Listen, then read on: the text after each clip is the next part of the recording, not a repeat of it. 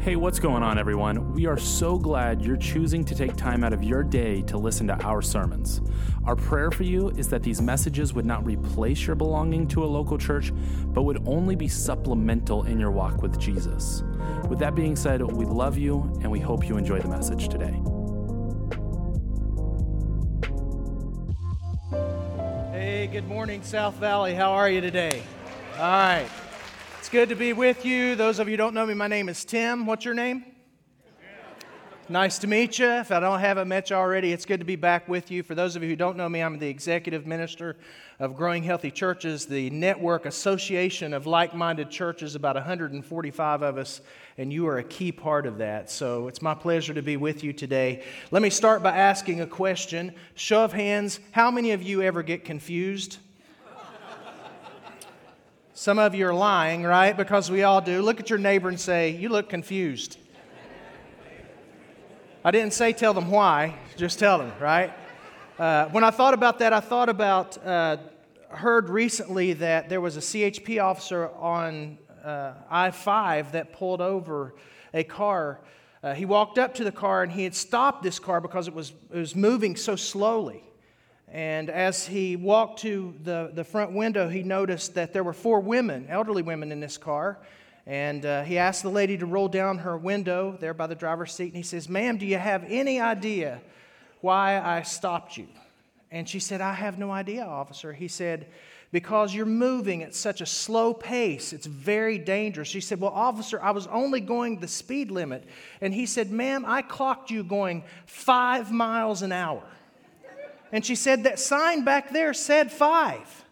And he said, No, ma'am, you're, you're on Interstate 5. That's not, that's not the speed limit. And he looked in the car and he saw these three other women that were just white with terror. And he said, uh, Ladies, are you okay? And they said, Yeah, we just came off the 152. Yeah. Sometimes we get a little confused, don't we? And when I think about confusion, I think about what's going on in the church across the United States of America today. Did you know that Christianity, according to Pew Research, October of 2019, is on one of the most rapid declines that they have seen in the history of the world in America today? While Christianity is on a rapid decline in America, atheism, agnosticism, and those who would classify themselves as the nones, they have no affiliation with any religious group at all, are rapidly increasing. Fewer than 18% of Americans attend church regularly. And get this only 22% of those who do attend church have a favorable view of their church. Think about that. Do you know that more Americans now say that they attend religious services just a few times a year than ever before in the history of the church. They just say, we'll come a few times a year, not even monthly now. Dave and Greg Ferguson, in their book Exponential, say that half of the 350 or so churches in America did not see one new believer in Christ last year that every week 43,000 Americans are leaving the church for good. According to Gallup and churchleadership.org, in the U.S. today, we lose 75 churches per week. Did you know that? On average, 75 churches per week close their doors, while we open only 25 per week. Now, I was an English major, not a math major, but I can tell you, just doing simple math there, that's a loss of about 50 churches per week. We know, according to Charles Arn, that no county in the United States has a higher percentage of churched people than it did 10 years ago. And we know that America ranks third behind China and India in the number of non Christian people. We are the third largest nation in the world in need of evangelism. We are only second to Brazil and the number of missionaries now being received. We know this firsthand in growing healthy churches. in work that we were doing in Nairobi and training pastors and working with some churches there, a large church in Nairobi called Nairobi Chapel came to us and said, We would like to partner with you to send some of our folks to San Francisco to help evangelize San Francisco because it seems like nobody cares about what's happening in your own back door there in California with one of the most unchurched populations in the world.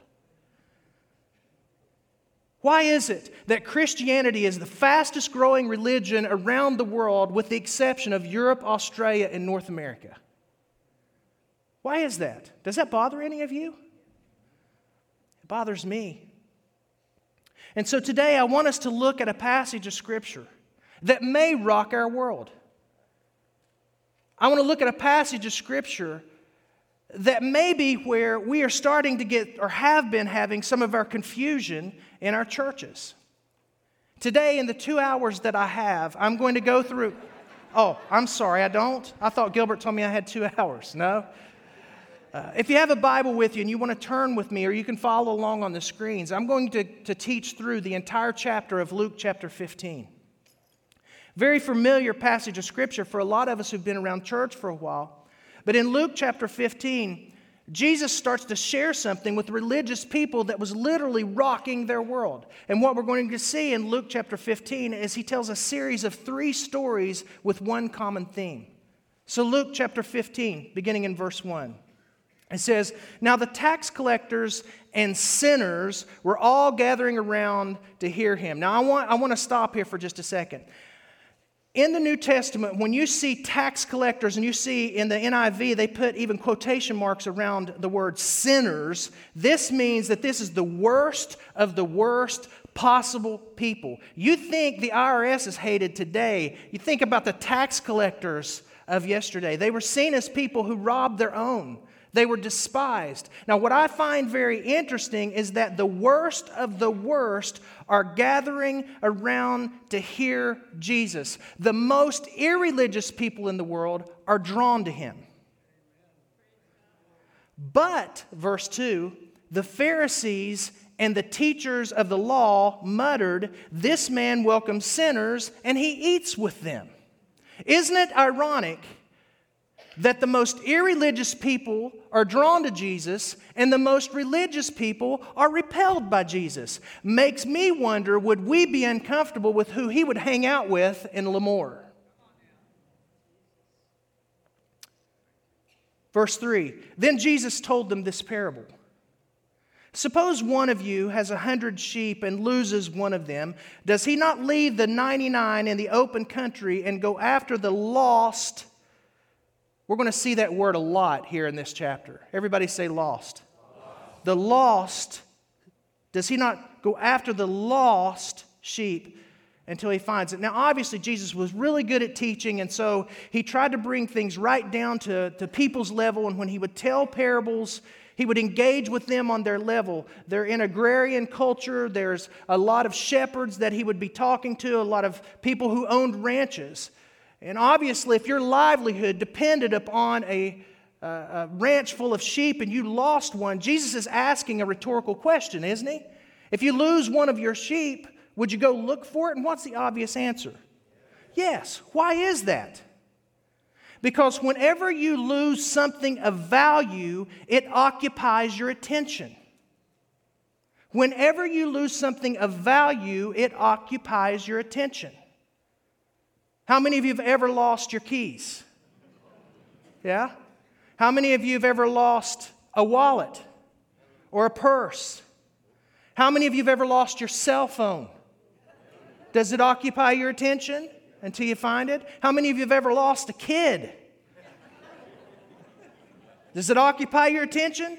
Well, depending on which one it is, I guess, right? But you get the point. When something of value is lost, it becomes the focus of the owner's attention. And then Jesus goes on and he says this in verse 5 And when he finds it, he joyfully puts it on his shoulders and he goes home. Then he calls all his friends and neighbors together and he says, Rejoice with me, I have found my, there's that word again, lost sheep. And then he adds his own commentary. I tell you that in the same way, there will be more rejoicing in heaven over one sinner who repents than over 99 righteous persons who do not need to repent. What gets God excited? When people who are relationally disconnected from Him find their way back home. He goes on to a second parable. Or suppose a woman has 10 silver coins and loses one. Now, ladies, I'll need your help here because sometimes we men don't understand this, but in this culture, uh, in this setting, the ladies in the hearing of Jesus' words here would have gasped when he said that. Um, some commentators say that, well, maybe Jesus is talking to very poor women, and for them to lose one coin could mean the difference between life or death for them. Others have said that maybe what he's referring to is the, the headpiece that often would have 10 silver coins sewn into it that would be offered to the bride as sort of like the way we would compare it to today would be like a wedding ring or an engagement ring. So, could you imagine if you lost your wedding ring or your engagement ring? Some of you have. It's not a good feeling, is it? So when Jesus would have said this, ladies, they would have gasped.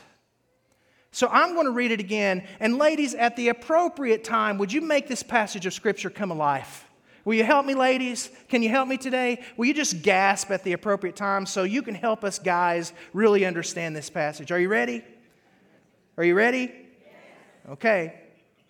Now, suppose that a woman has how many?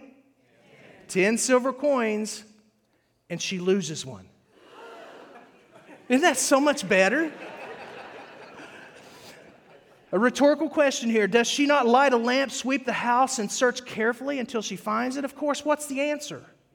Yes, why? Because when you lose something of value, it occupies your attention. And when she finds it, she calls her friends and neighbors together. She posts on Facebook. She sends out a tweet.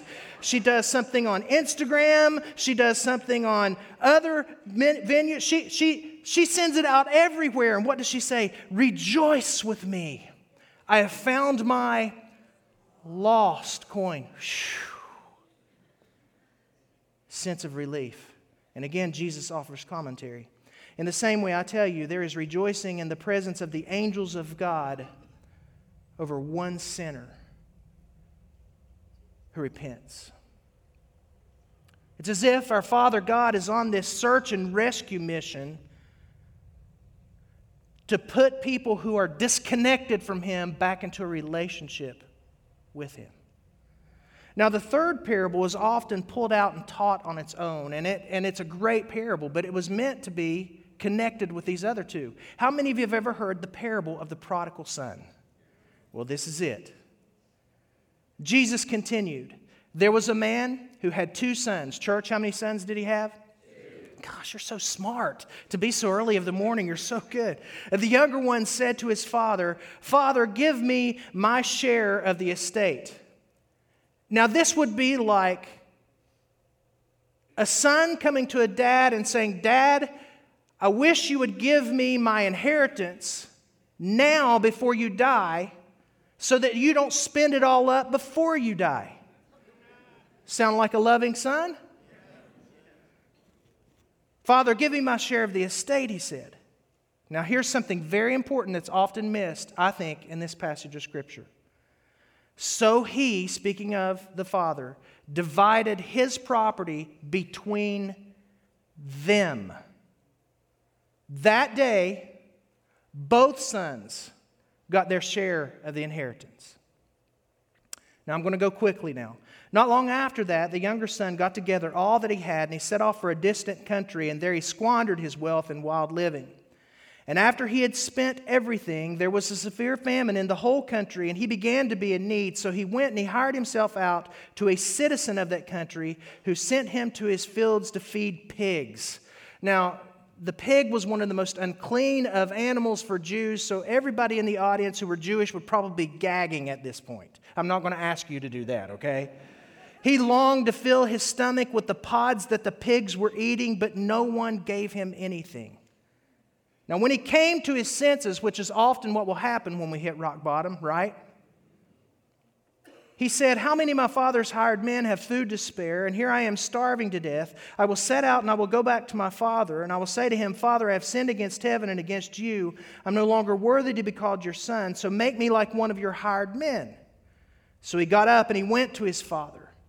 But while he was still a long way off, his father saw him and was filled with compassion for him. And he ran to his son. He threw his arms around him and, we, and he kissed him. Now, let's stop for just a second here. We love this because we know that in this parable, Jesus is referring to the Father as God and the Son as to all of us who've wandered away from a relationship with him, right? And we love this. Before the son could come home and even get cleaned up, while he's still smelling like a stinky pig, with his life still messy, the father runs to him, embraces him, and kisses him, loves on him, welcomes him back before he's ever cleaned up. There is a misnomer in our culture today for a lot of people who think that I'm not good enough to come to church and I need to get my life cleaned up before God will have a relationship with me. There is no proof of that anywhere in Scripture. Scripture teaches that He takes us while we're still stinky. And then through a relationship with Him, He helps us get cleaned up. Is that okay, church? Verse 21, he says, the, he says, Father, I've sinned against heaven and against you. I'm no longer worthy to be called your son. But the father said to his servants, Quick, you bring the best robe and you put it on him. You put a ring on his finger and sandals on his feet. You bring the fattened calf and kill it. Let's have a feast and celebrate. For the son of mine was dead and he is alive again. He was what? Lost and he's found. So they began to celebrate. Meanwhile, this is where the story would probably, if we had music behind it, would be dum, dum, dum. Meanwhile, the older son was in the field. When he came near to the house, he heard music and dancing. Where was the older son? In the field. He was working, serving the father faithfully. He heard music and dancing, and so he called one of the servants and asked him what was going on. And he says, Your brother has come. And your father has killed the fattened calf because he has him back safe and sound. And the older brother became angry and refused to go in. So his father went out and he pleaded with him. Now, let's pause for a second. Angry. Why would he get angry? Some people say, well, he was jealous. That could be. But I have a little different twist on it. Maybe the reason he became angry is because when he heard about the robe that was put on him, whose robe was it actually? You see, at the beginning of the story, the property was divided between them. Whose sandals were they? Whose signet ring was it? Whose fattened calf was it actually? So the father was actually taking from the elder son's part of the inheritance to welcome back the son that had gone off and squandered his wealth in wild living. Hmm.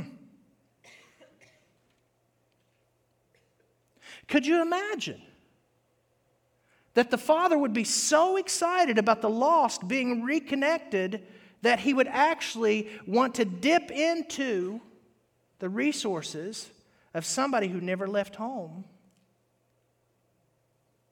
to celebrate, to restore. I'll come back to that in a little bit. Verse 29. He answered his father, Look, all these years I've been slaving for you, and I've never disobeyed your orders, yet you never gave me even a young goat so that I could celebrate with my friends. But when this son of yours, notice he's no longer a brother, who has squandered your property with prostitutes comes home, you killed a fattened calf for him. My son, the father said, You're always with me, and everything that I have is yours. We had to celebrate and be glad because this brother of yours, see the switch? Hey, if he's my son, what does that make him to you?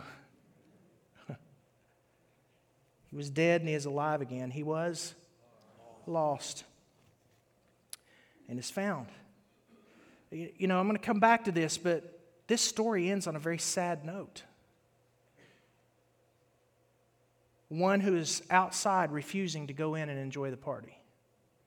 But let's go to, let's get three learning points this morning. Uh, the first is this. All through this story, we see this embedded that when something of value is lost, it becomes the focus of the attention of the owner. And let's talk about that word lost for just a second. Because in our culture and context today, whenever we use the term lost, it's mostly viewed as a derogatory term, correct?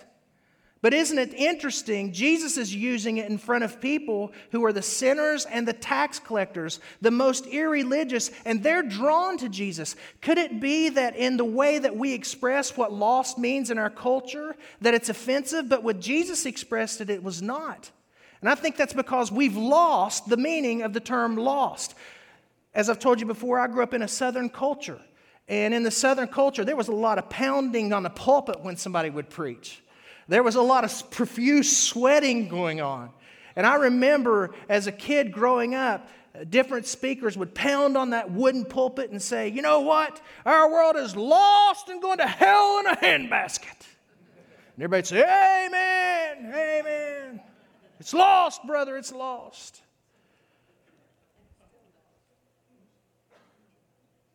But when Jesus used the term, it was more, I think, about a reflection of how God feels about people who are lost. One of my favorite singers, probably my favorite, don't laugh at me too much, okay? I'm a kid of the 80s. Um, I love Michael Bolton. and I love some of his old songs. And that swooner, you know, he would often sing and, and uh, about things like, I am so lost without you. When you're not with me, I'm lost. I wonder if the term lost actually is a term of endearment. That God is saying to his children who have wandered away, I'm lost without you. So, if we're going to apply that, we would if that's how God feels, and when someone is lost, it's the focus of His attention, then we should invest in what matters most to God and place our attention on the lost of our community. Lost meaning those who are relationally disconnected from their Creator God. Secondly, another learning point is that God gets excited when lost people are found. Scripture says that there is rejoicing in heaven when someone who is relationally disconnected from God the Father gets reconnected with their Creator God. That there's rejoicing in heaven. Hey, folks, I think that coming to church on a very regular basis is extremely important. Can, I, can somebody encourage me a little bit and say amen? Would you? I, I believe it's, I believe it's really important, especially when you have a guest speaker. Right? But can I tell you something? When you came today, heaven did not rejoice. And I think attending a small group so that you can grow in a smaller community is extremely important for your growth as a disciple of Christ. But when you attend a small group, heaven doesn't party. My wife and I are reading through the Bible together this year, and we think that having a steady dose of God's Word is extremely important for our faith and for our growth and for our knowledge and understanding of who God is. But each morning when we open up our Bible and read through our plan, heaven doesn't rejoice. Heaven rejoices when someone who has been relationally disconnected gets connected with their Heavenly Father. And if that moves heaven to rejoice, then how do I would apply that? I should be moved by what moves God. You see, it's very troubling to me when I hear people say things like this. Well, I want our church to grow, but I don't want us to get too big. And I hear that a lot. Because what you're really saying is that you want the church to remain the size that you are personally comfortable with. And you don't give a flip about everybody else who may be going to a lost eternity in hell. I'm Tim and your fr- I'm your friend. It just got really quiet in here. I'm sorry. It's troubling when I hear people complain and whine about, well, this is not what I like about church. When the church is impacting the lost in the community. When people who have been with God for a long time somehow think that they should receive preferential treatment because of the length of tenure that they've had in a church bothers me. And I saw this firsthand when I was a young kid starting out in ministry. I was pastoring a church in, in Indiana, what I called nowhere, Indiana. There were, um, you had to drive 11 miles to the nearest Coke machine a community of 500. We were 11 miles from the main road, and there were two houses inside of the church the parsonage and Farmer Charlie's, and the rest was surrounded by soybeans or corn, depending upon how they rotated the crops. Little tiny country church that had been obliterated a couple years that I, before I got there by a tornado, and they had rebuilt this beautiful building out in the middle of nowhere. And over a few years, a little church of less than 100 began to see people come to know Christ, and we were exploding at our seams. There was one Sunday that there were 15 adults walked forward in church at the end of the service to receive Christ as their Savior. And these were people who were far from God. And you know some people like this. These were people that when they started coming to church, there were whispers these were the sinners. And these were people that many people in our church had been praying for for years. And by the Spirit of God moving, they responded to God and they came forward in that little church and they accepted Christ. And we tried to make it as embarrassing as we possibly could for people, you know. And so after they accepted Christ, we shared with everybody their decision and made them stand across the front of the church. And then they, uh, we'd have our pianist and organist that would get on their respective instruments and somebody would call out a favorite hymn. And then the church would file by and give what we called the right hand of fellowship, welcoming them to the family of God. And so they came by, and, and it was awesome. One of the best days. Still, I get chills thinking about it. As a 25 year old kid, that's 25 years ago, do the math. and so after service, I'm on cloud nine. I am so happy. And I look, and at the back of the church, there's a lady standing there, and she's got her arms crossed, and she's got her jaw clenched, and she's tapping her foot. She was one of the longest living members of the church. Pastor, I want to talk to you. I said, Okay, what's going on? And she said, Somebody sat in my pew today. She said, This church is getting too big. This is ridiculous. And I was being mentored by a guy who was larger than life for me, and he had something similar happen. And in the back of my mind, and I'm just a scared 25 year old kid who's just sort of starting out in ministry, and I thought, well, this is the way he handled it, so this is probably how I should handle it. And so I grabbed this lady by the hand and I said, Will you come with me? And she sat, we had a wraparound sanctuary like this, and she sat right here in the second row where you guys were. And I'd jump down there and do this, but I can't. I'd really hurt myself. And so I walked her down the aisle to where she sat, and I knelt by the pew, and I said, uh, can you, can you show me where your name is written on this pew? Thankfully, there was not a dedication plaque. And she said, Well, it's not. And I said, You're right, it is not. It's not. And, and, this is not your pew. And I know that you've been in church for this church all your life, but can I tell you something? This is not your church. This is the bride of Christ. And as its leader, as its leader, I cannot allow anybody to try to commit adultery with the bride of Christ. It's his church, not yours. And this is not your pew. And she went, And I said to her, Can I tell you something else? You know who you are? You're the prodigal son. And she said, What? Now, Pastor, you've crossed the line.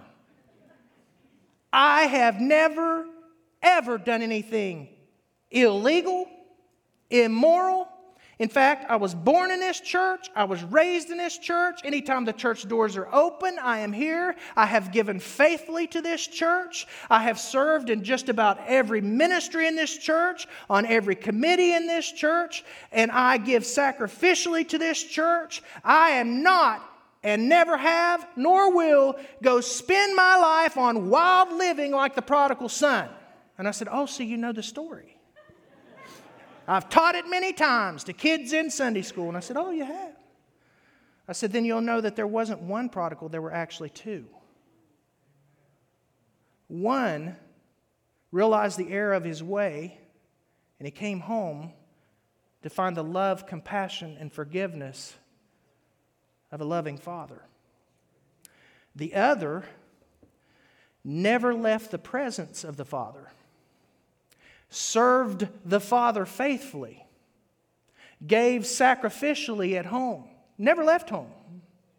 But at the end of the story, he's out of fellowship with the Father, even though he's right in the presence of the Father, because of his attitude towards a lost son who got found. You are the elder son. And you think that it's fine that we reach people in our community as long as it doesn't cost you anything.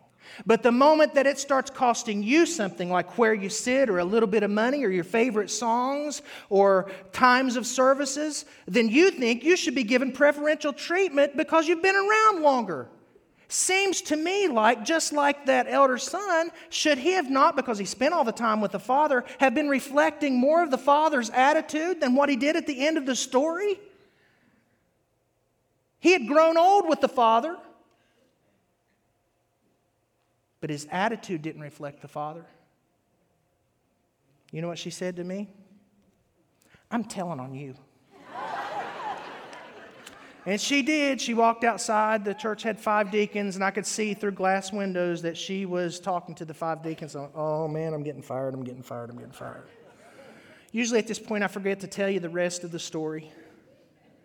And people all forget about anything else. I say, Well, what happened? What happened? So let me tell you. The deacons eventually came and talked to me, and I got reprimanded. And perhaps I should have because of my attitude. But I told the guys, I said, listen, what I said needed to be said because churches are full of elder brothers who've been around for a long time, but they don't reflect the love of the Father.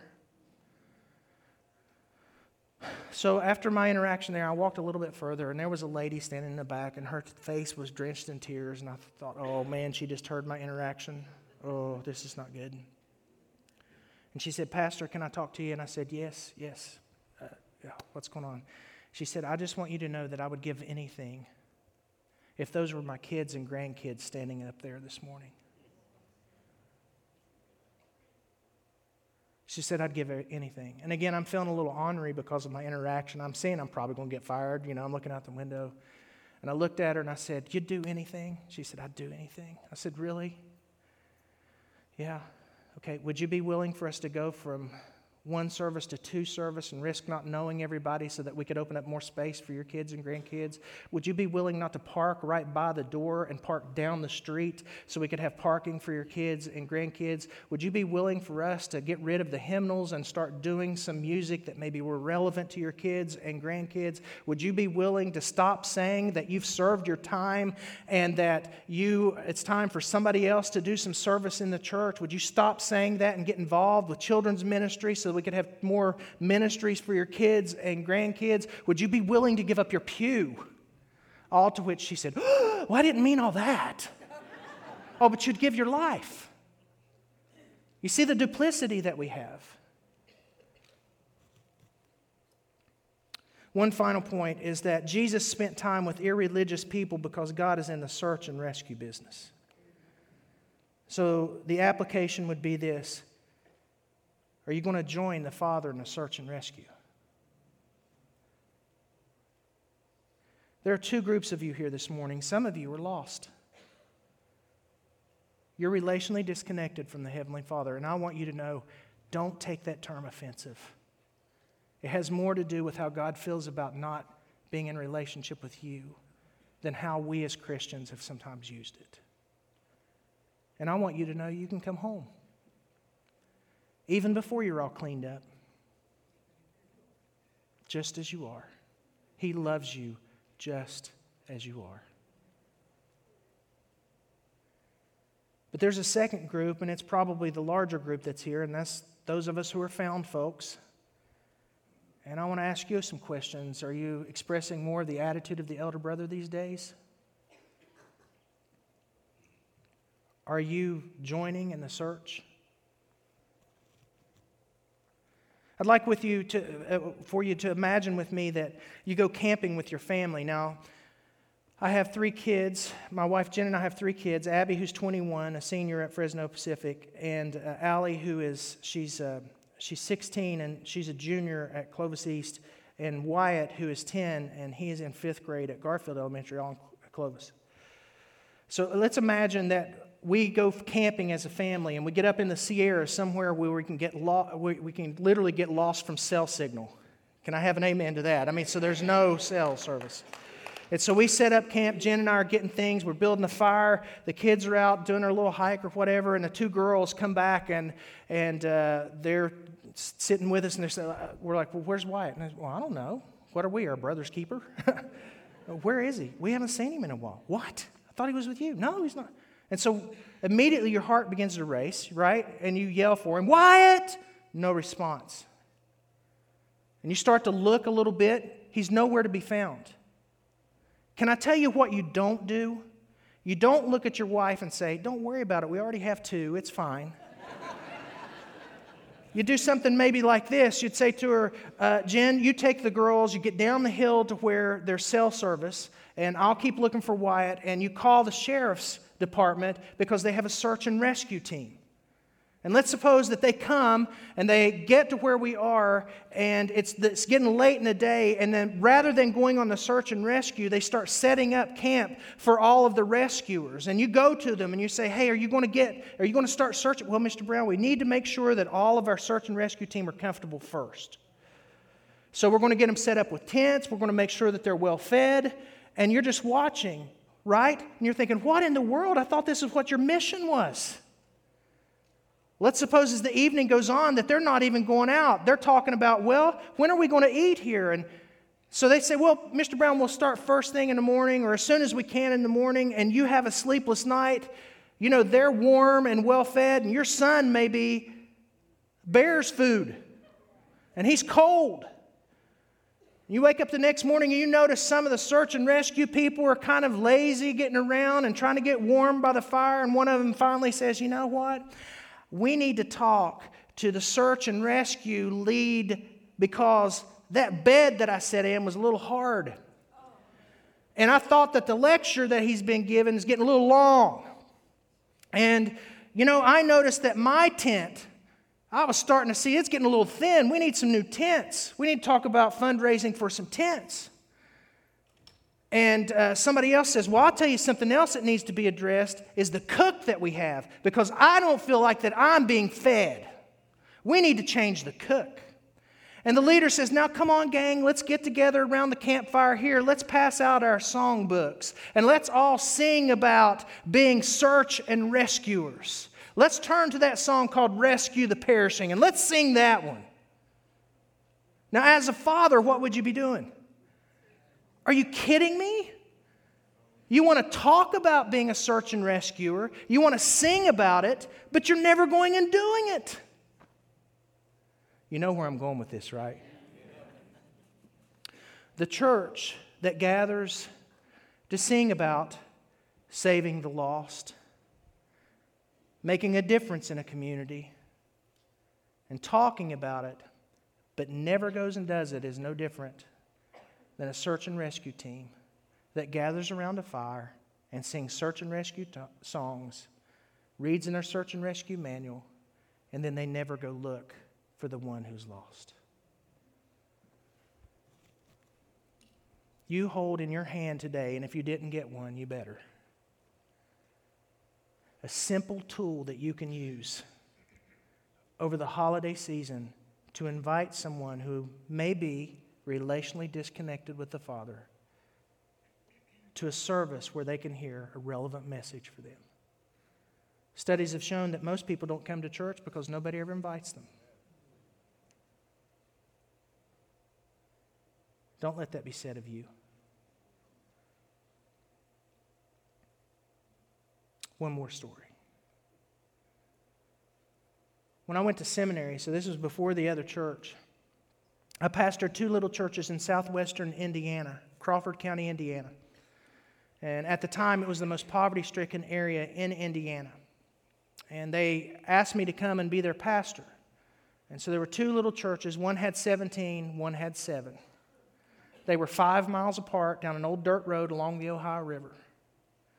For the life, they, they, they would not come together. so I would preach at one church and drive five miles down the dirt road and teach at the other one. Now, a little interesting fact here is that um, at that time in Indiana, there was one part of the state that didn't change time. It stayed the same throughout the year. There was another part that did change time with like what we do, and the dividing line ran right between those two churches. I stayed confused the whole time I was there as to what they called it fast and slow time. I, I, I couldn't figure it out. The church that had seven, the average age in that church was 85. The youngest one in the church was 69. There were seven of them. And I remember after a couple of Sundays, I sat down on the front steps of the, the little auditorium there while they sat in the front pew, and I said, Hey, what are we going to do to reach our community? And they kind of looked at each other. And finally, the baby of the group, she raised her hand and she said, Pastor, have you looked at us? Some of us could hardly make it in here this morning. We don't have anything to offer. And I said, Well, I don't believe that's true. I believe Scripture teaches that God has gifted us with something. So, regardless of age or what your capacity is, I believe that we could be doing something to impact this community. Pastor, what do you think that is? And then my, I drew a blank. I'm like, oh no, what have I just done to myself? What can they do? And so I'm still talking with Geneva. And I said, Well, Geneva, you make the first thing that popped into my mind, you make the best strawberry pies that I've ever tasted. And she said, I do, don't I? She said, but what could I do with, with strawberry pies? Oh, guys, let me tell you, it was they were delicious. And at certain times of the year, she would throw in a little rhubarb. She grew her own strawberries and she would freeze them so that every week she brought to the seven of us a fresh strawberry pie. The guys at the seminary when I lived at the dorm loved that. They waited on me to get back on Sundays. And I said, um, Well, Geneva, as much as it pains me to say this to you, what if rather than giving us your pies, you found somebody in the community that may be hurting, they may be going through a loss, maybe somebody that's just had a baby, maybe just somebody that the Lord would lay on your heart that may need some encouragement. And you take that pie to them and just simply say this to them Hey, won't you come to my church? She said, Oh, Pastor, I could never do that. She said, I'm so shy. And she's very shy. And that's when the patriarch of the church got up Ermine Culver, he was in his 90s, his body riddled with Parkinson. And he stood up on his cane and he was shaking. And he said, I tell you what, Pastor, if Geneva will bake those pies, my wife and I, we've been married since, you know, the time of Adam and Eve. My wife and I, we'll take them to people. And they were known in the community uh, as the couple that drove the Ford Pinto that was held together by bumper stickers. they puttered around everywhere. So, over the next few months, Geneva would bake her pies, and James and Ermine would find somebody who was hurting, somebody who needed some encouragement, and they would take them a pie and they would say something like this Hey, you ought to come to my church. And the following Easter, we walked from the church down to the Ohio River and participated in 30 people being baptized. And that was, responsible, that was in response to those three people who said, What can we do to reach the lost in our community. It doesn't have to be, it doesn't have to be complicated. So, will you join? Will you be a part of the rescue team? Will you repent of the elder brother attitude? Will you say, God, I don't want to be standing on the outside of a party? Will you say, will you say, a South Valley Church, will you say together, God, we are going to be responsible for multiple parties in heaven? As far as it depends upon us, heaven will be celebrating every week, every day. And that can happen. That can happen if you'll join the team. So let's pray together. Our Father in heaven, thank you for the way that there was somebody in our lives at some point who cared enough about us to reach out to us. I thank you that you cared about me when I was lost. And I thank you that there are parties being thrown in heaven because of the work that this church has done and will, will continue to do. Now, for some of us, we need to leave here repenting because we've had an elder brother attitude. And for others of us, maybe today would be the day uh, that we would say, It's time that I come to my senses and go home. We look forward to all the wonderful things that will happen because of the work of these people who call this church their home. In Jesus' name we pray, and all of God's people say. Amen. Thank you for being here today. God bless you. Have a great week. Be sure you get your invitation cards. God bless you. See you next week.